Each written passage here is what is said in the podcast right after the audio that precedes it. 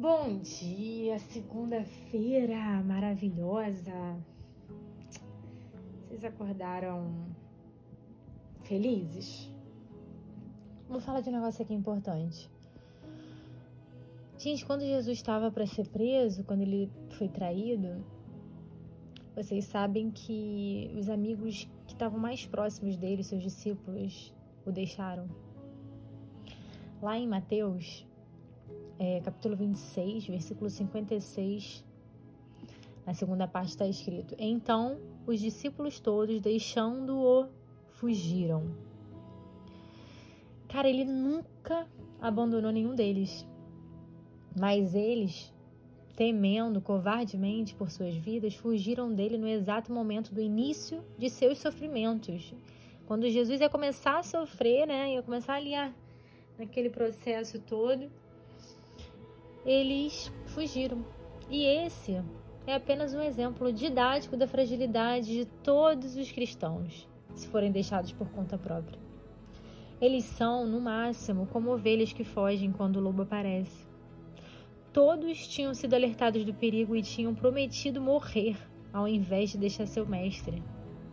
E ainda assim foram tomados por um pânico súbito e saíram correndo.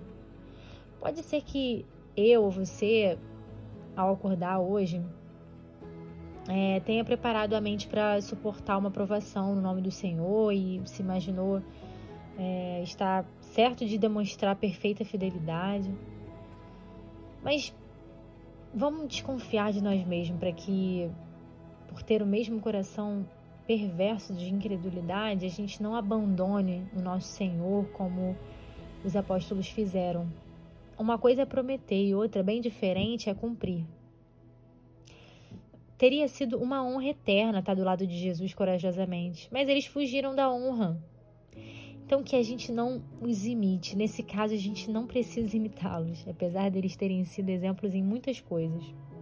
Onde mais eles poderiam estar tão seguros quanto perto do seu mestre, que poderia chamar doze legiões de anjos na mesma hora, por exemplo? Eles fugiram da sua verdadeira segurança. Porque é isso. Estar perto do Senhor é estar num lugar seguro. Senhor, que eu também não faça papel de tolo. A graça divina pode fazer de um covarde um bravo. O pavio fumegante pode explodir como fogo no altar quando o Senhor deseja.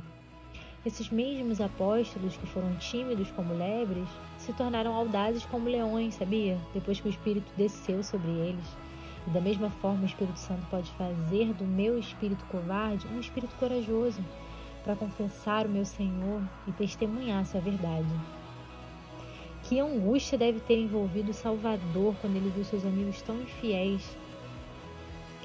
Esse foi um ingrediente amargo na sua taça mas aquela taça tá seca. Que eu não coloque outra gota nela. Se eu abandonar o meu Senhor, eu vou crucificá-lo outra vez e envergonhá-lo abertamente.